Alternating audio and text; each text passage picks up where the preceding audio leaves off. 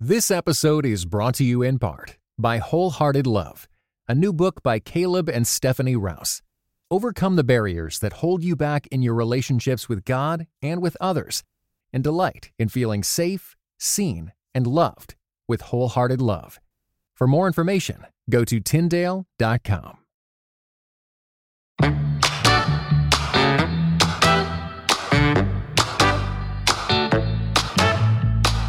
Welcome to the Worth Your Time podcast, everyone. I'm your host, Erica. Thank you so much for joining me today. Today's guest is Melanie Lynham. She is a pastor and she's joining me all the way from Australia.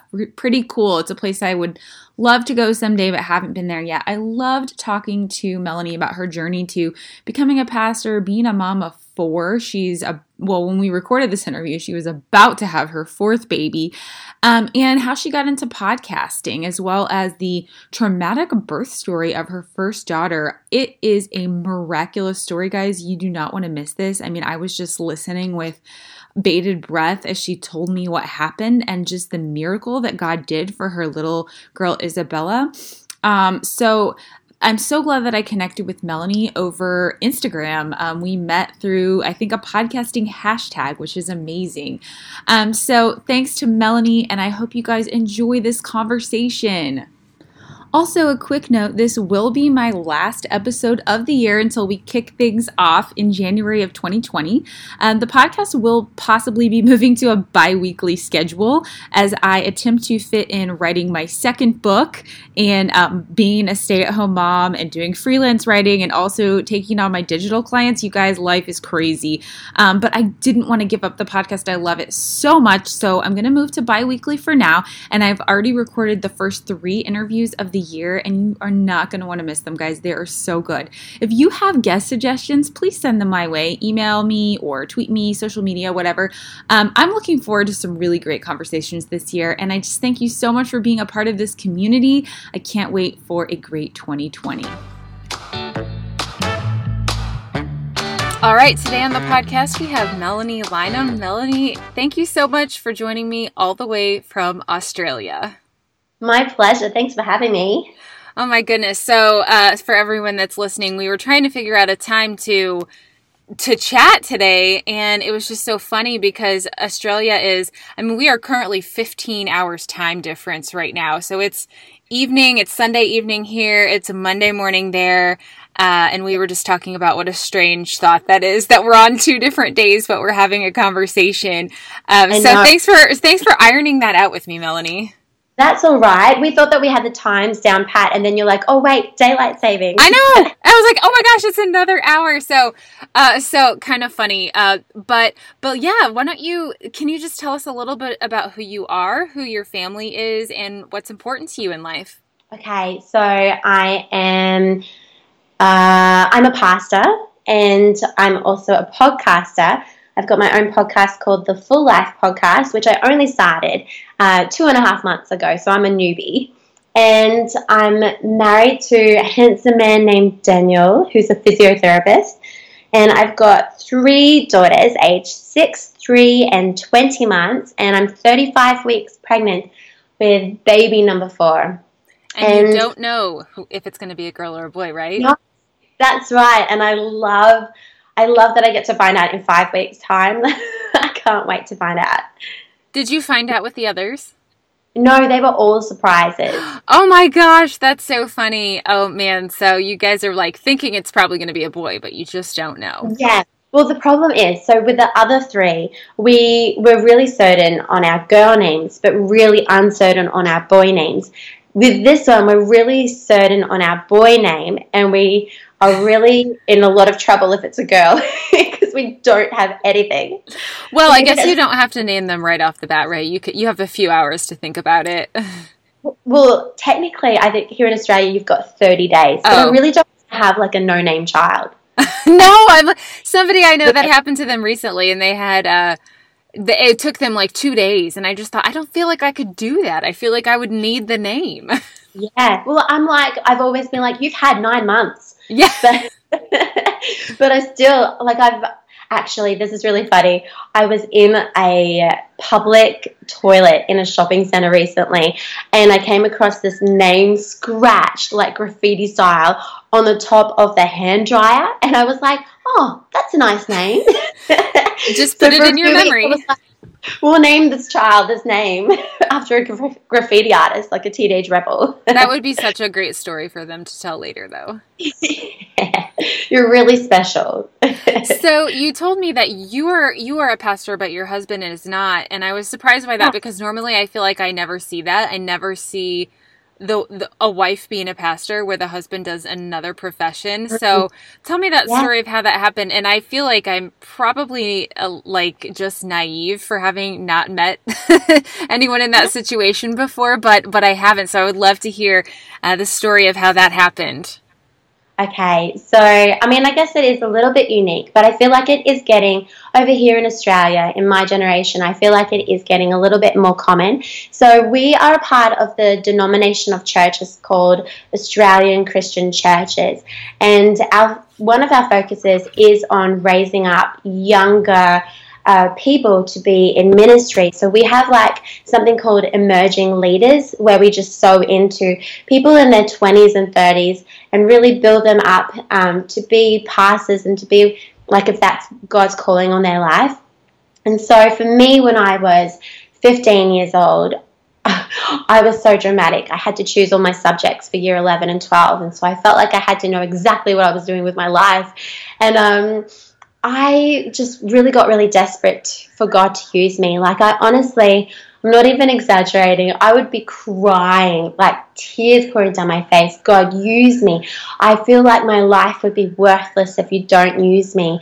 And um, during that time, our church had like a midweek prayer meeting, and I went along to it and we actually had a prophet there and he ha- had a word for me and that was like my first time ever having that kind of experience and he comes over to me and and he says you are called into full-time ministry you're called to go to bible college you're called to be a leader of leaders of youth. You're called to go on mission trips and lead other people on mission trips. And, and so, like, he spoke all these things over me, and, and really, they were all just like confirmation of the desires of my heart uh, to be used by God and in that way.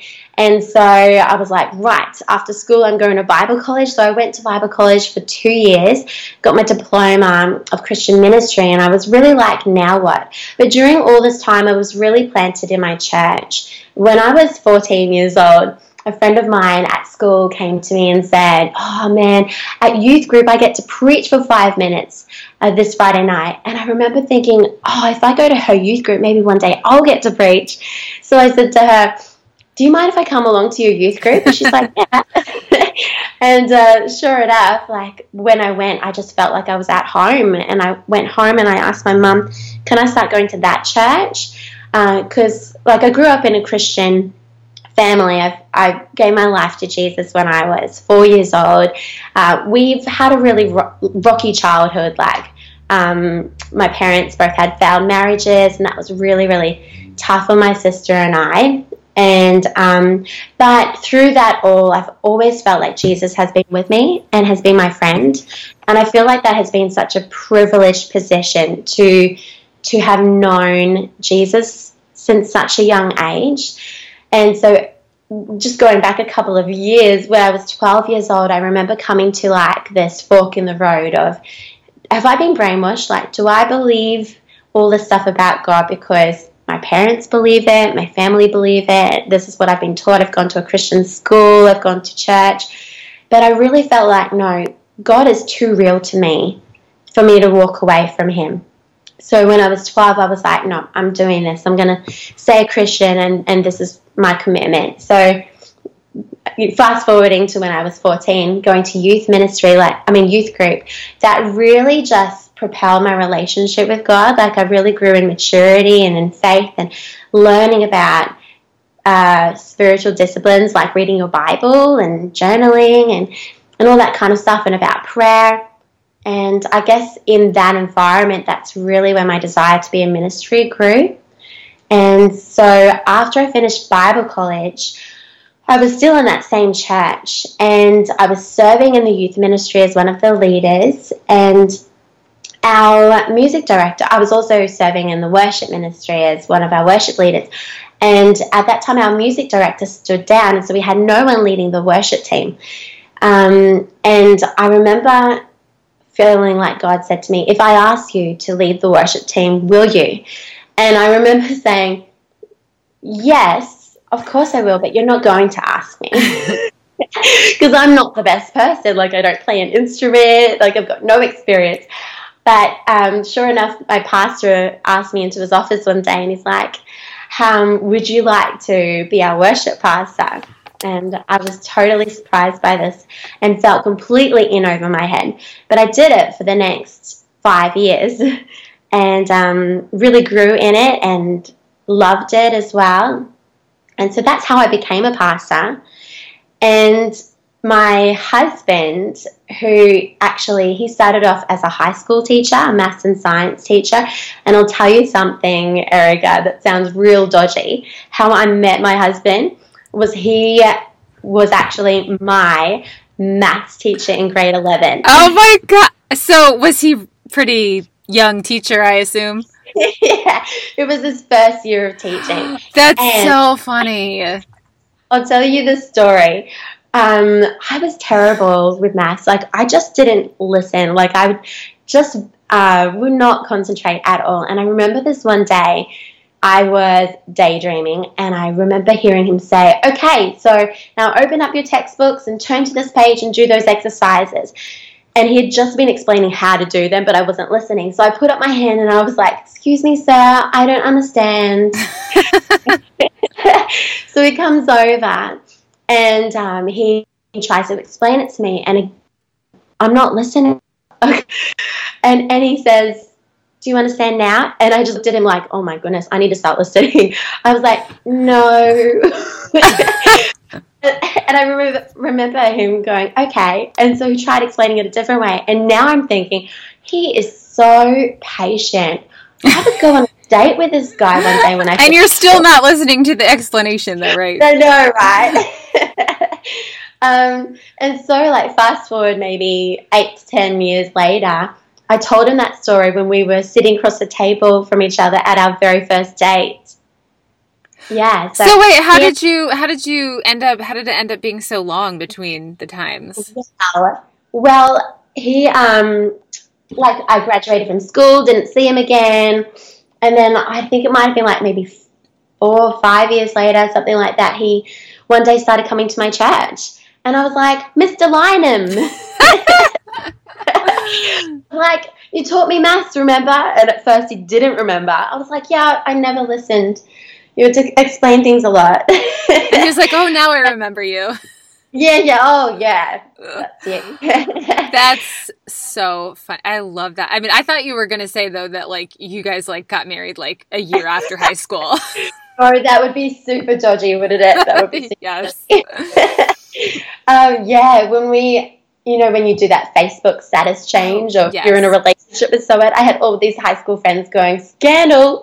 yes. Oh my gosh. Yeah. That's hilarious. but it was so long after I graduated. And um, yeah, so at, at church, we were just mates. He had a girlfriend, I had a boyfriend, and I would call him Lynham because there were a couple of Dans in our church. And um, he helped me move like three times just as a mate. And um, the last time he helped me move, we were both single. And my mum was like, What about him now? and he, he, was like the only bachelor in our church. And I remember even um, even my pastor's wife and my pastor were trying so so hard to put us together. And I was like, it's never going to happen. He was my maths teacher. It's never happening. and we ended up, we both ended up working together at the church. He stopped being a teacher and started being the business manager at our church. And so we went on a missions trip together to the Philippine Islands, and we went on we went to a Hillsong conference together uh, with other people, of course, not just the two of us. But during those two trips, you know, yeah. something something began, a bit of a spark, and and yeah, so that. So now, how long have you guys been married? Eight years. Okay. Eight years and almost four children later. Yeah like, he's the best husband. He's like, he's my best friend. He's still very patient. it's a lot of fun. Well, if you can be patient with high school students that are being bratty, surely that says something about who you are in real life. Yeah. So, like, he, I went into that relationship thinking he wanted to be a physio, um, that that was the desire in his heart. And then he turned to me and said, I wanted, I want to go to Bible college. And I said, well, whatever you choose to do, that's fine. Like, I'm not going to pressure you in any way. So he did that. And, um, but, and then he tried when he was working for the church as business manager and as like in the role of a pastor, he just wasn't flourishing. Like it just wasn't flicking his switch. He just had this frustration and it wasn't healthy for him at all. And I think he was burning out. And that's when he was like, I really want to go back to university and, and be a physio. And I was like, you know what? I'm going to support you 100% with this. Like, you've been supporting me 100% with ministry. And I'm, I'm happy to move to a different city so that you can do this, this study. And, um, and it's my turn to support you with this. And so Dan's always known that, you know, there's a call of God on my life for ministry. He's, he's been really supportive in that and recognizing that. And um, and I guess my support of him is that he is just called to be like this fantastic physio and, and make a difference in people's lives in that way. And and he passionately serves in our church. Like I said, like we both run the kids ministry. Um, and so yeah, and who knows, like he has expressed an interest in one day, maybe just volunteering one day a week in the church, but I just don't feel like at this stage of his life he he would really flourish as working as a full time pastor. Yeah. You know? Well, it's um you know, it's like there's so much I mean, if you're a Christian then your ministry is wherever you are, of course. And so yeah, it's like there I feel like there's been a, a real, at least here in the United States, like there's been a real um, I guess, interest or just more focus on faith and work, whatever your work may be, um, and mm-hmm. how those things can work together. And it doesn't really, it's like you don't have to work in the ministry, of course, for you to have a ministry. And um, I'm trying to think. A friend of mine, oh yeah, a friend of mine wrote a book. Uh, it was called "Called to Create," um, and that was really about creatives. Um, but it could, it was really applicable to anyone in any field, um, and how we can be called to all of those things, but still have, you know, our primary purpose be um, focusing on God in that and honoring Him through that. So, yeah, absolutely. Yeah, we have to listen to to what that calling really is in our lives, um, and then for you, you sounds like you still feel like you're really called to be in ministry and be mm. preaching and doing that with your life. Um, and this is, I have a couple questions related to Australia because I don't know anything about it. So you're going to have to tell me a couple things. So here in the US, and this is something that I never really was aware of until a few years ago, which sounds really silly, but um, there's, uh, you know, some churches don't believe that women can be pastors. And I yeah. didn't know that until a couple years ago. I guess I had always mm-hmm. gone to churches where female leaders were very common and like I didn't ever even know there was an argument about it. But yeah. is that true in Australia as well? Do you have churches yeah. that believe that as well? Absolutely, absolutely. And I think in this generation it's it's better, like we've improved a lot. Um, but there are still definitely a lot more male preachers and pastors and not that's not necessarily a bad thing but i just really love there's so many young women with a calling on their lives and um, and a desire to be used in ministry and and i feel like maybe as a church we could do better at at recognizing those women and empowering them and, and training and equipping them and giving them opportunities. But I do really acknowledge that we're doing a lot better at that in this generation and we are improving. Funny fact about Dan, he grew up in an Anglican church. And at one point in that Anglican church, they were very much against women in ministry. And for him in his early adulthood that was something that he didn't feel comfortable with, women being in ministry. And so God sent a real work in him as well uh, for the fact that he married a woman in ministry. Um, I have actually had people walk out while I've been preaching. Wow. Uh, but I didn't realize, thankfully, I had no idea. And I found out from my pastor later on that week that they actually emailed and said, "We came to your church. There was a woman, pre- a woman preaching. We will never be back." but like I look at amazing women like Joyce Meyer and Lisa Bevere and Bobbie Houston and Christine Caine and just so many. And I just think God is using them in such a powerful way. And I, I absolutely believe that God um, calls and sets apart and uses women in ministry too. Did you hear uh, the there's a big kerfuffle last week or the week before last about a famous preacher that was um, hating on Beth Moore.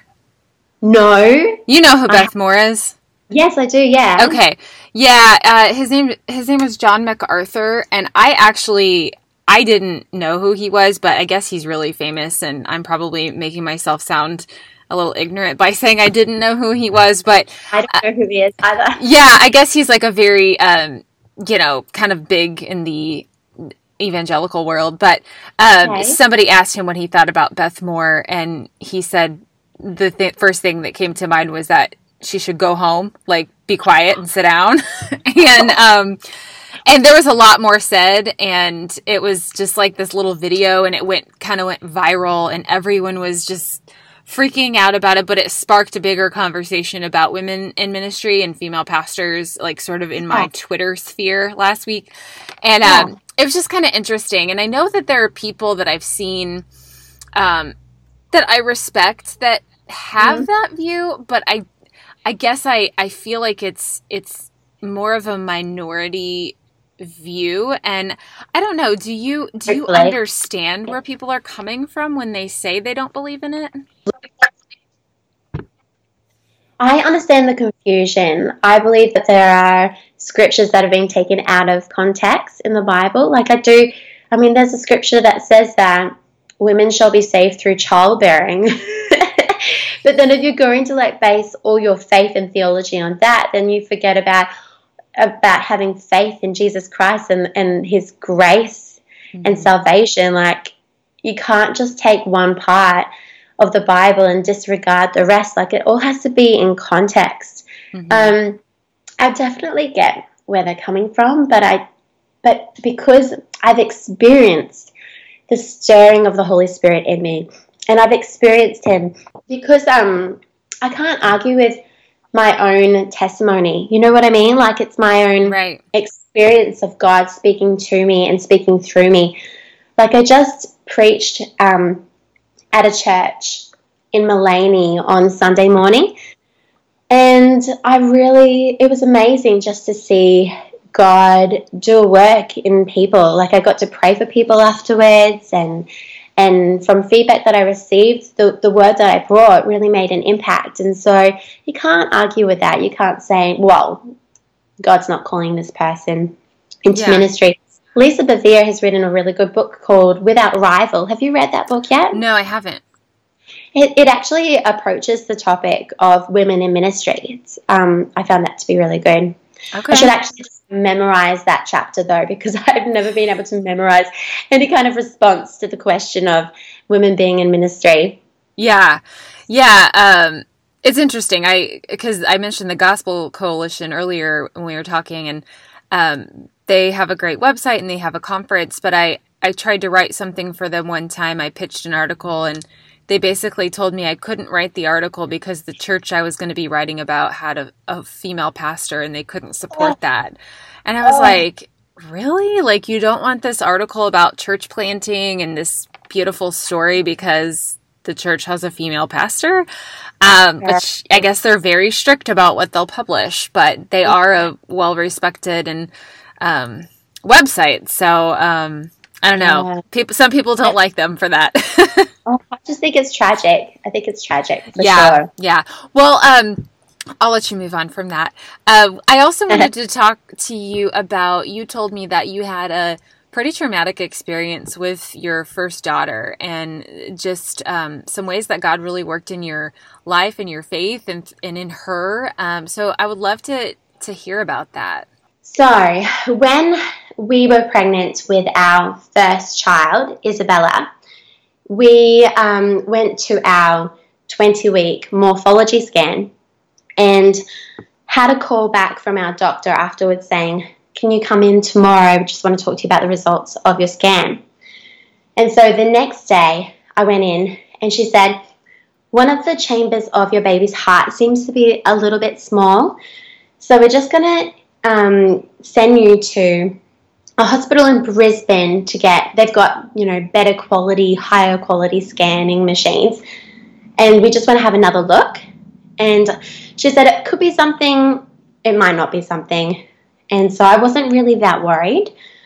But little did she know that um, the person who had, like the sonographer who had scanned it um, at the radiology place, had sent the, the results to Nambour Hospital, and somebody there had made a diagnosis and actually had they organised, unbeknownst to us, um, one of the top fetal cardiologists to be there at that appointment um, with us at the Royal Women's Brisbane Hospital.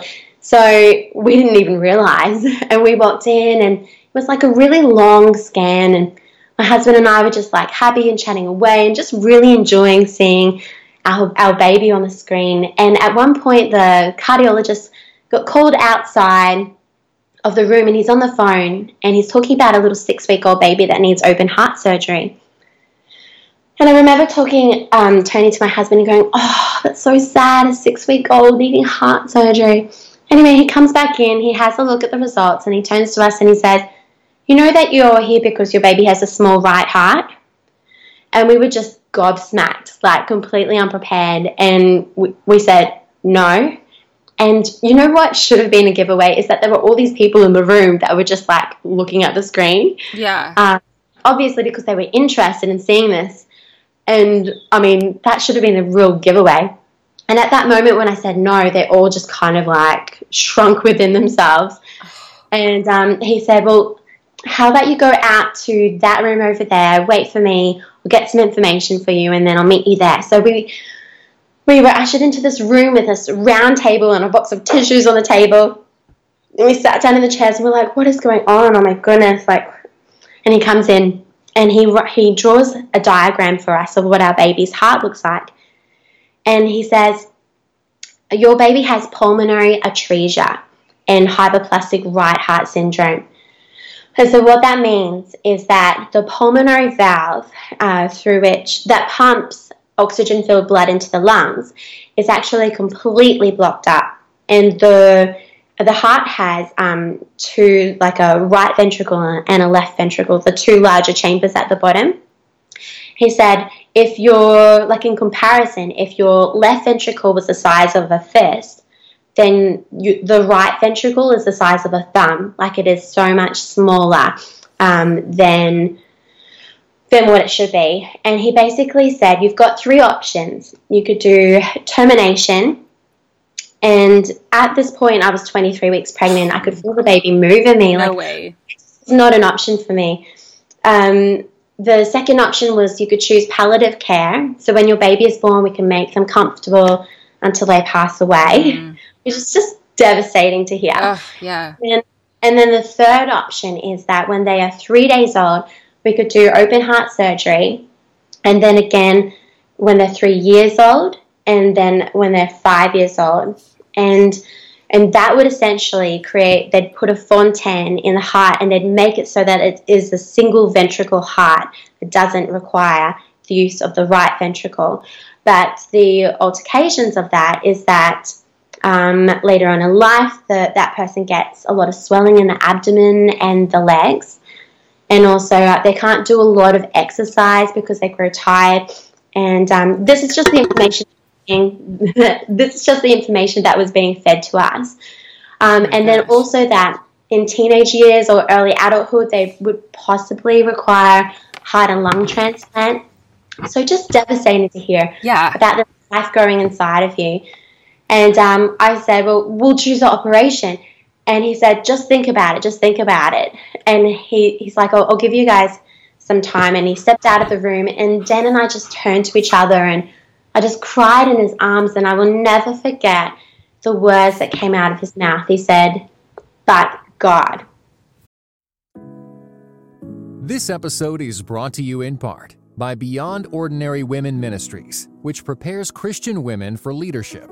At Bow, we believe that every woman is a leader because she influences someone. So, whom do you influence? Do you mentor a woman? Serve in the workplace? Or do you lead a small group, teach the Bible, or even lead an entire ministry? No matter who or how many you influence, our free online resources will help equip you. Our videos, podcast episodes, and articles from experienced women leaders will encourage you and perfect your leadership skills. They offer wisdom for dealing with ministry pitfalls, current biblical issues, health for your own soul, and insights for shepherding others well. In addition, Bow offers Bible studies designed to connect women of multiple generations. They provide a challenge to both women new to the Bible and those wanting to dig deeper. Be our guest and browse all of our free resources and low cost Bible studies at beyondordinarywomen.org. But God. And so we chose to have a posture of faith. We chose to give God every opportunity to do a miracle healing for our baby. And so the next 17 weeks was all about just that journey of faith. That's why we named Isabella Isabella Faith. And we went we went to our pastors and we cried to them and they prayed with us. And I said to my pastor, and he's he's often quoted me as saying this, I said to him, God knows this child and he knows whether they're a boy or girl and he knows their name. And I just believe that God already loves them, of course. And um, and so our church prayed constantly and believed with us as well. And we had bad medical report after bad medical report. We had to go to the hospital regularly for scans and checkups. And in order to have this life saving operation, she would have to be born at least 2.5 kilograms, preferably 3 kilograms. But the obstetrician said to me, We don't really see your baby even being 1.5 kilograms. Oh my gosh. Yeah, like your baby is just so small and growing so slowly. We even did one of those amniotic um, tests to test for, they, they named a specific chromosomal defect uh, syndrome, and they were like, We think maybe your baby could have this because she was also missing this DV line that goes from the tummy to the heart in utero. And they said they could see a bit of shading, a bit of shadow on over her bladder, and they were just, which turned out to be nothing, thankfully. But there was just so much fear and, and so much concern around her health, and they, they kept telling me, Your baby is really sick, and your baby might not make it. And at every single appointment, it was, If your baby is too small, your baby will die. And um, so we knew that was a very real possibility, but the like I come home from from an appointment, and I I felt like I was um, stubbornly, despite all the bad news, I was making a baby blanket, and it was mm. one of those really I've never had never tried anything like this before. I was not into sewing at all, but I really wanted to make a baby one of those puff quilts, kind of baby quilts, and it took a lot of hours. But I'd come home from this appointment, and I would get into making this baby quilt because I'm having this baby and I will see the fruit of my labor, quite literally. And you know, like I went home and I I found all the scriptures in the Bible um, that are promises for our our children, our descendants, our offspring, and I, I wrote them down and I prayed them over my baby, and I would speak over my baby, flourish, baby, flourish, in Jesus' name. And um, there's this great scripture about your descendants will flourish, and I, I read up the the meaning of flourish, and that is um, to be all that you were made to be, and I'm, I'm like, yep, I'm believing that. And there was this one particular morning, I failed to mention that there was also a tricuspid valve that was too small. And I remember waking up this one morning with the word tricuspid um, valve in my head. And I, I just thought, today I'm just going to believe God to heal that tricuspid valve. And so the whole day I just kept on whenever I thought of it. Thank you, Lord, for making that valve grow. And sure mm. enough, at one of our next appointments, they, they revealed that that valve had grown to full size and was no longer a concern. Wow. Which, yeah. Um, there was this one appointment that we came back from. It was a, it was like maybe three weeks before the baby was born.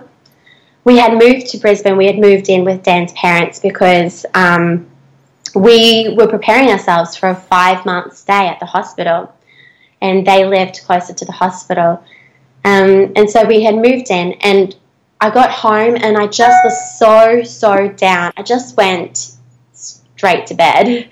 And I sat up and I reached for my Bible and I was like, God, I need to hear from you. I need something. And I had no idea where in His Word to look. And I did the thumb flip. You know that thumb flip where you just like mm-hmm. any page and I put my finger down, close oh, my yeah. eyes, and, and look at it.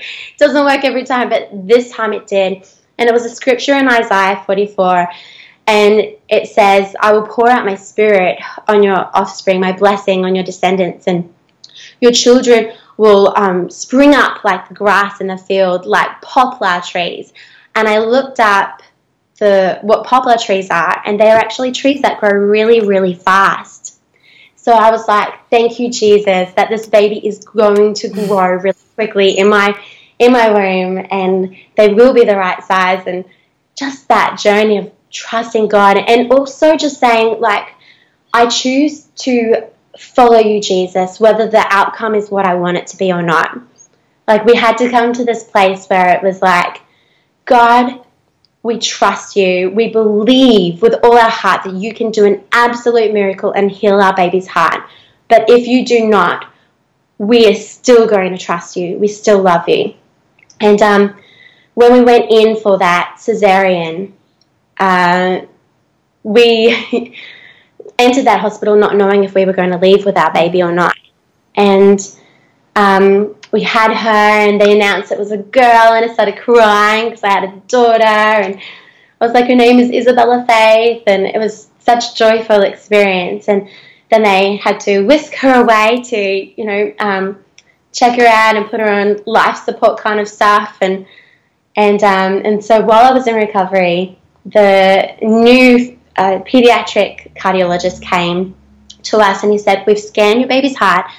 And he began to draw a diagram of what our baby's heart looked like. Mm-hmm. And he drew two ventricles that were exactly the same size. And I stopped him and I said, One of those is supposed to be 50% the size of the other one. And he said, Well, it's not it's actually grown to full the full size. And that pulmonary valve that had been completely blocked up while still narrow had opened up.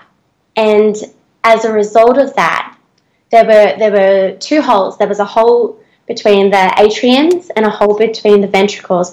But because of those holes the heart could actually function all right um, like it was like this perfect balance and so when she was 10 days old, they did a catheter procedure up through her groin um, just to balloon open that pulmonary valve a bit more. And that bought time for when she was eight months old and really chubby and strong to do a, a open heart surgery. They did a total heart repair. And now, praise God, all she needs now is um, a valve repair at some point because she's got a leaky valve as a result of balloon ballooning that open.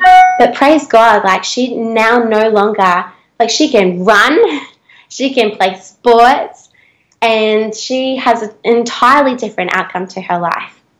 Wow.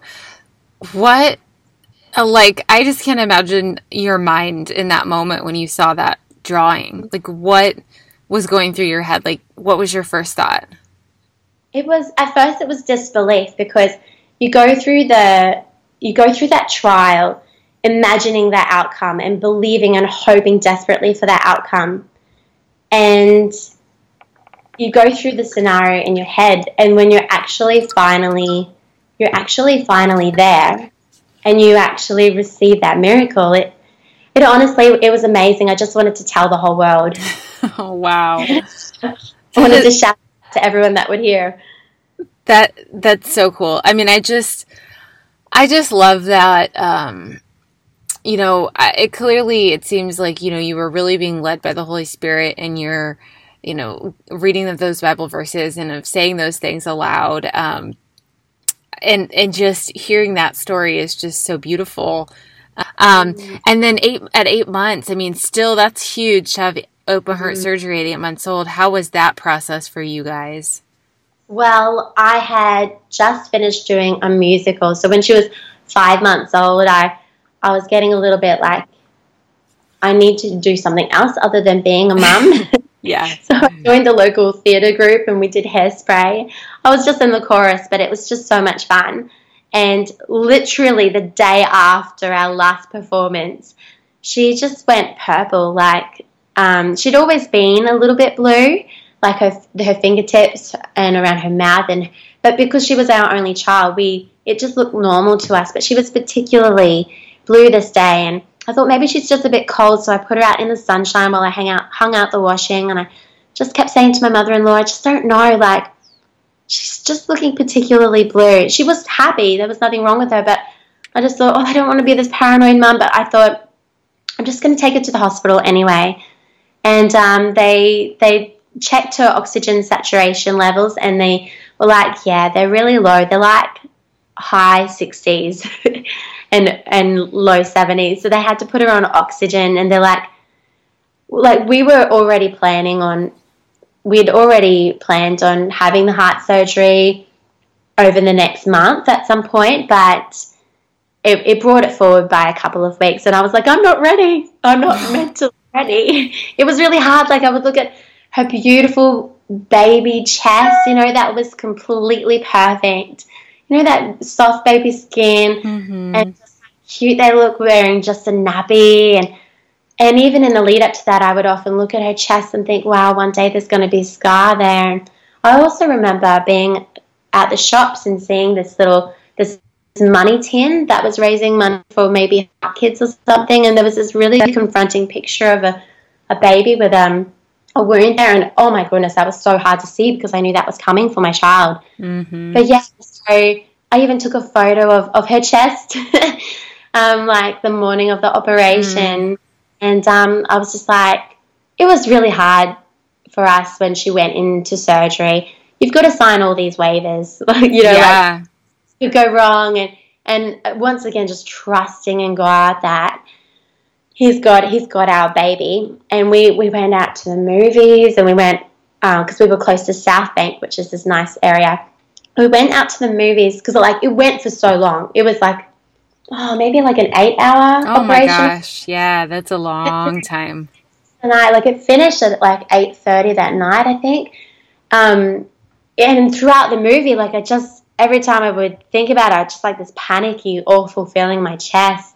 Went to went out for dinner, and we just felt like it was so strange. Anyone would have thought that we were just like this normal couple on a date. Yeah. No one would right at that moment, our, our baby was on the operating table having their heart operated on. It was just, it was awful.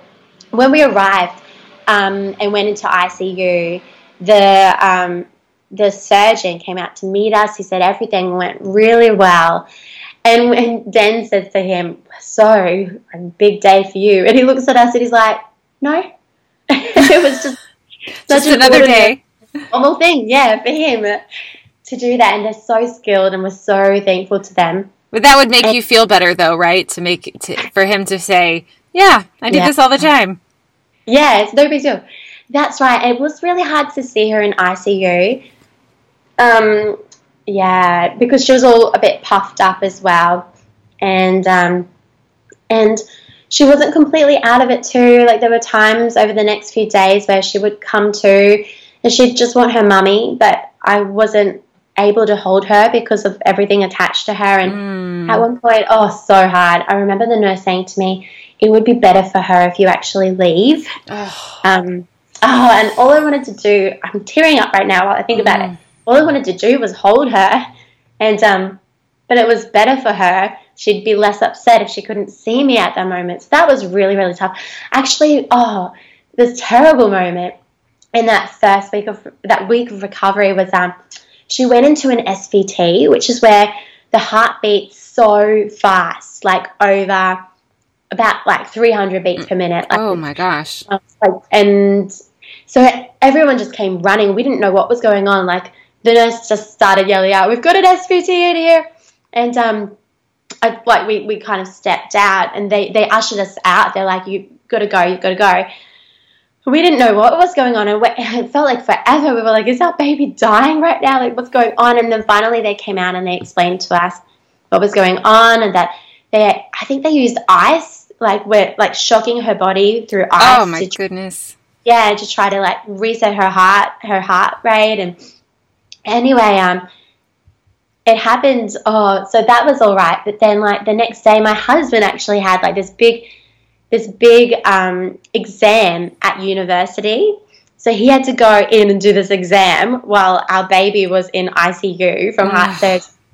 And I asked a friend from our church in Brisbane to just come and sit with me in ICU. And she, we were on our way, and we, you know, we came up to the door, we pressed the button, and I'm like, I'm Isabella's mum. And they're like, just hold on a minute. And they took forever to let us in. And we're like, what's going on? And then somebody, the finally the door opens and they somebody meets us there and ushers us into this interview room. And um, oh my goodness, they had like a, a social worker there too, waiting for us, and and one of the specialists. And he just goes, so she went into another SVT and we tried this and it didn't work. And then she um, we tried this and it didn't work, and we tried this and it didn't work. And honestly, I'm not hearing anything that he's saying. I'm just standing there thinking, is she alive? right, like that should be the first thing they say. You know, right? And I told him off. I just, I was like, is she okay? and he's like, yeah, she's fine. And I was just like, oh my goodness. I thought she was dead. It's like somebody needs to teach these people how you do this. Oh my goodness. Oh yeah. my god. That's yeah. insane. Like overall, overall, like all the medical staff are amazing. You know, like really, really great.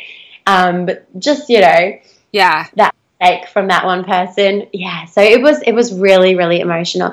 But I want to, um, Erica, just go back to uh, the time when Bella was born and, and point out to you that um, a couple of months after she was born and we we received our miracle, tragically um, like within the, the space of a year, basically, we had two other friends that had babies born with defects, and they passed away. Mm. So they went through, you know, like faith journeys just like we did during the pregnancy, and then they didn't get the outcome that they had hoped for.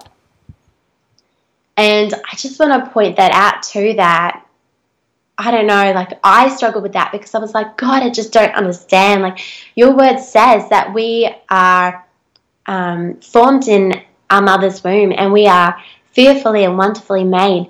So how how then? Like I know your word is true, but I can't marry that up with with these birth defects. You know what I mean? Like mm-hmm. so that was a real struggle too. And I guess to get to the point where you just you can't you can't come up with an answer, but you've got to be okay with that. Yeah. You know what I mean? Yeah. That's really yeah. tough.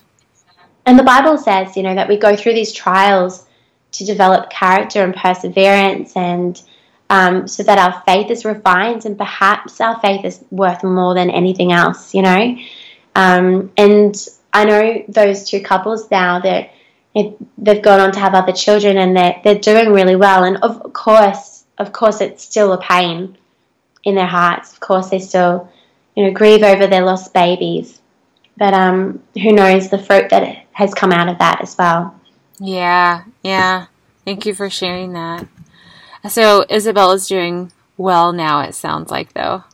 Yeah, she's doing really well. She's and she's got such a love for God as well, and for other people. And she really desires other people to know Him. And one word I had for her was that God is going to use her to show other people His love for them. And um, yeah, so she's she's beautiful. I mean, we're going through like the six year old challenges. Yeah. she just gets driven crazy by her three year old sister, Eva.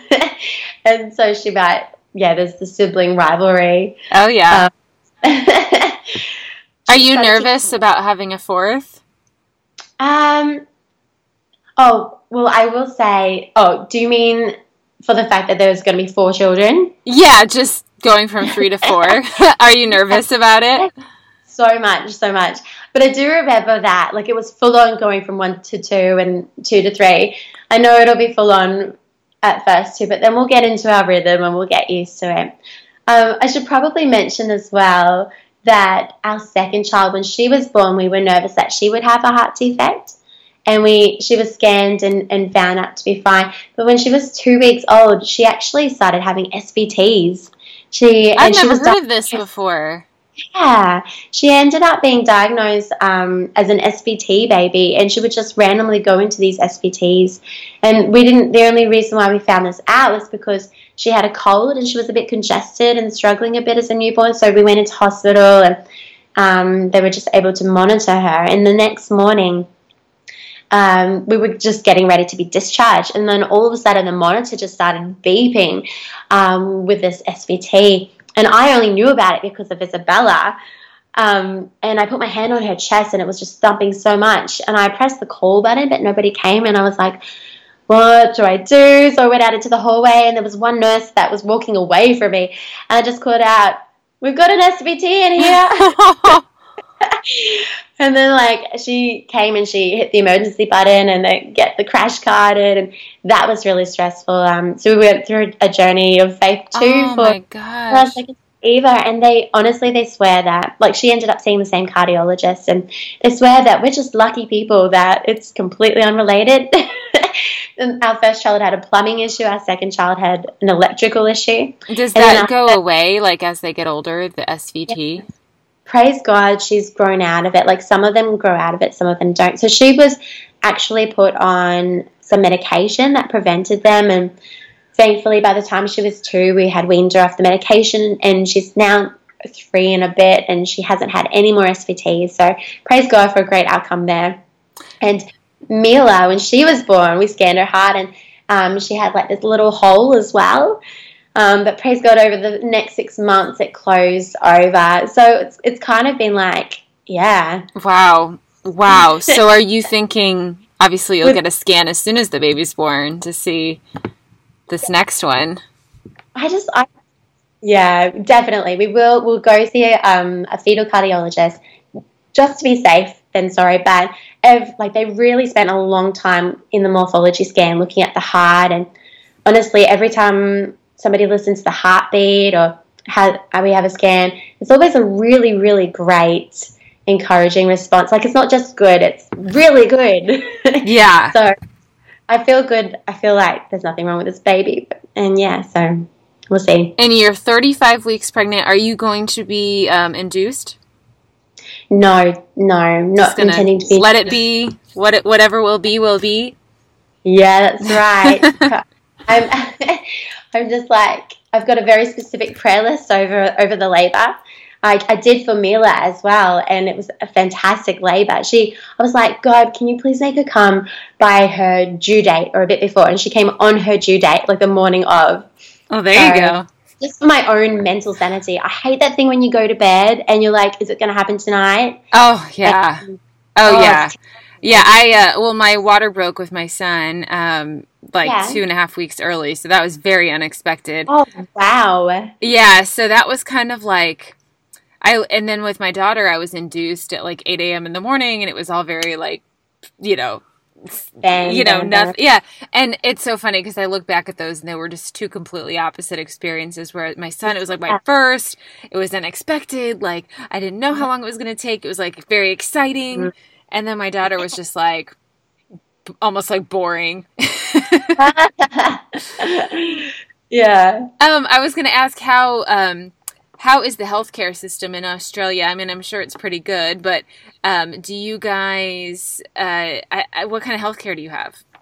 Oh my goodness, Erica, it is so amazing. I am so, so thankful. So, that heart surgery, um, you know, in lots of countries probably would have cost us like maybe tens of thousands of dollars. I don't know how much. It's all free. It's all free. Like through the public healthcare system, if you're an Australian citizen, it's all free. Like you can choose to pay and be a private, um, like go to a private hospital. I really, for me personally, I don't understand why people do that. Like that's their own choice. That's fine. Yeah, But I'm more than happy to to go to public because yeah, I've in my experience like the healthcare has been so so good. And actually the Sunshine Coast University Hospital, which is the one that is um, the closest maternal one, like that will be going to, um, they've got an incredible birth suite.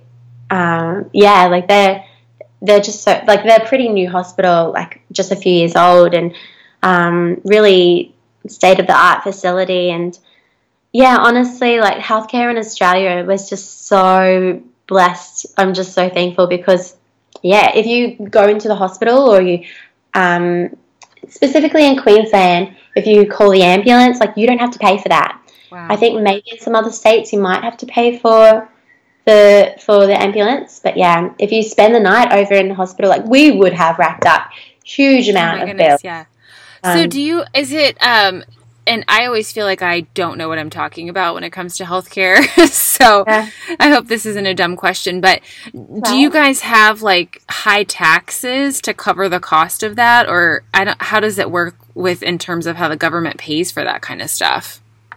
Yeah, I don't know. I don't know um, what our tax, like how our taxes differ to other countries' taxes. Like, like it feels like it's high. Yeah. So maybe that's how it's happening. Like we've got something called Medicare. Okay. And uh, so when we do pay to see a doctor, like to actually have a GP visit, um, we can either go bulk bill, but um, that tends to be less um, like you have to wait for maybe an hour while you're there, and you might not get the same quality because because that that doctor is seeing just so many people.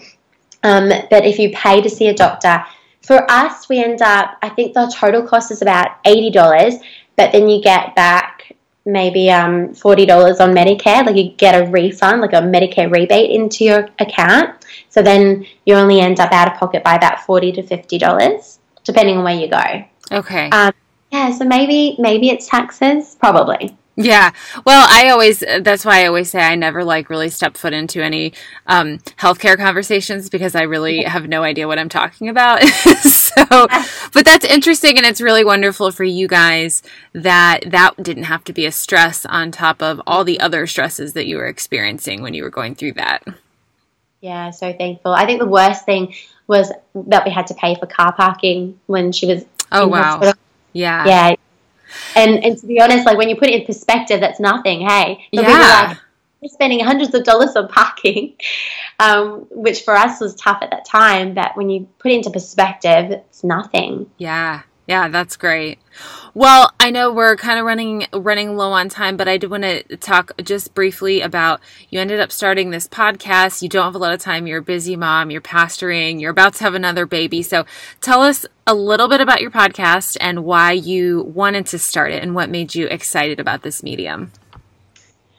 So, um, last year I started listening to a lot of podcasts because I was given a gym membership um, because I was really struggling to have like um, three children and I wasn't doing anything for myself.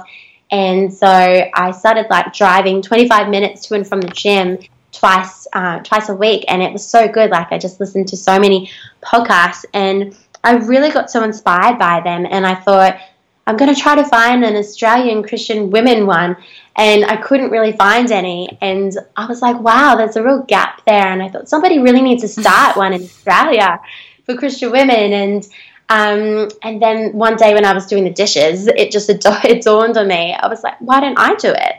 And that thought, I just couldn't shake it, and I just got more and more excited about it. And and I was like, all right, God, I'm I'm I'm gonna do this. And yeah, so I've called it the Full Life podcast, and it's all like it's aimed at at women, and it is all about just encouraging, inspiring, and equipping women to be all that God has made us to be in every area of our of our lives. So I talk to um, women who have been through journeys like.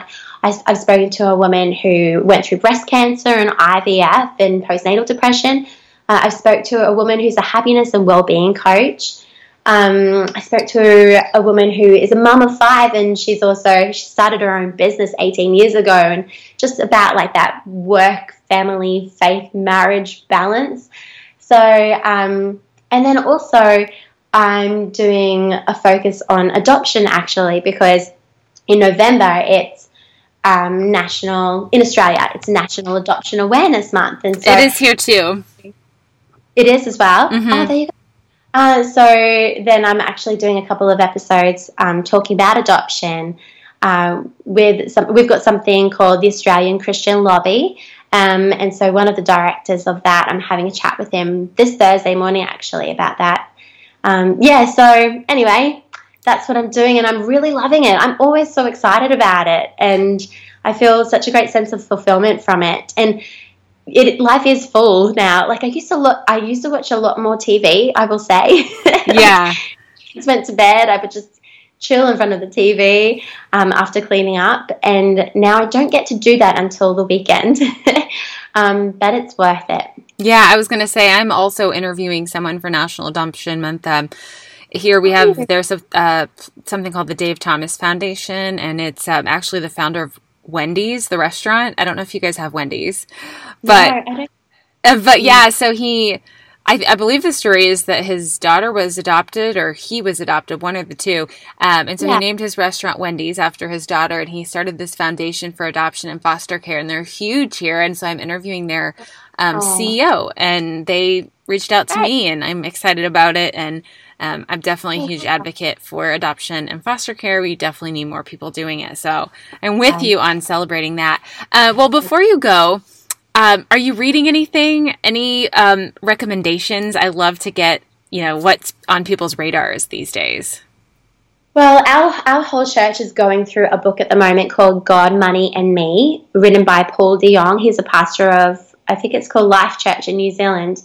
Um, so that's a really good book that I've only just started, but our life group um, and some of the sermons at church have been really based on it too. So I've been really hearing about breaking some unhealthy mindsets around finance, and I think it's really valuable um, that you know, in, in the church, we do talk about finances because if we don't control our finances, then our finances control us and it can hold us back in life for sure. Uh, so there's that book. Um, what else? You know what? A great book that I, I read recently by Francine Rivers is called The Masterpiece. My dream is to one day interview her on my podcast. Is she from So Australia? much. And no, she's American. Oh, first, I don't know why I thought she was from Australia. but um, I love how she includes in her novels just like this. Um, she really interweaves like this relationship with God and communication with Him into her characters as an example for how we can also have an intimacy with God. So it was honestly such a good book. So that's the masterpiece. Okay, Melanie. Well, we we are running up on an hour, so I feel like I have so many more questions I could ask you about Australia, but maybe I will ask you that offline. Um, thank you so much for talking with me on the podcast today and sharing the story about your daughter and telling us about your podcast and um, all the things that you're doing. I really appreciate your time. Oh, it's been such an honor. Thanks for having me, Erica.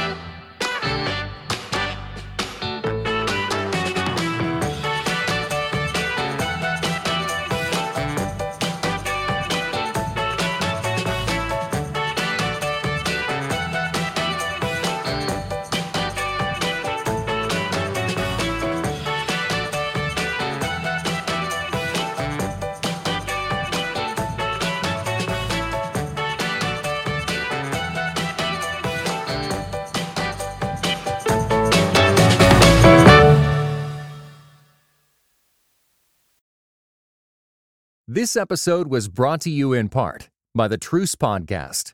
The new season examines the connection between some evangelicals and the Republican Party with the help of world class historians. Subscribe to Truce in your podcast app or listen at trucepodcast.com.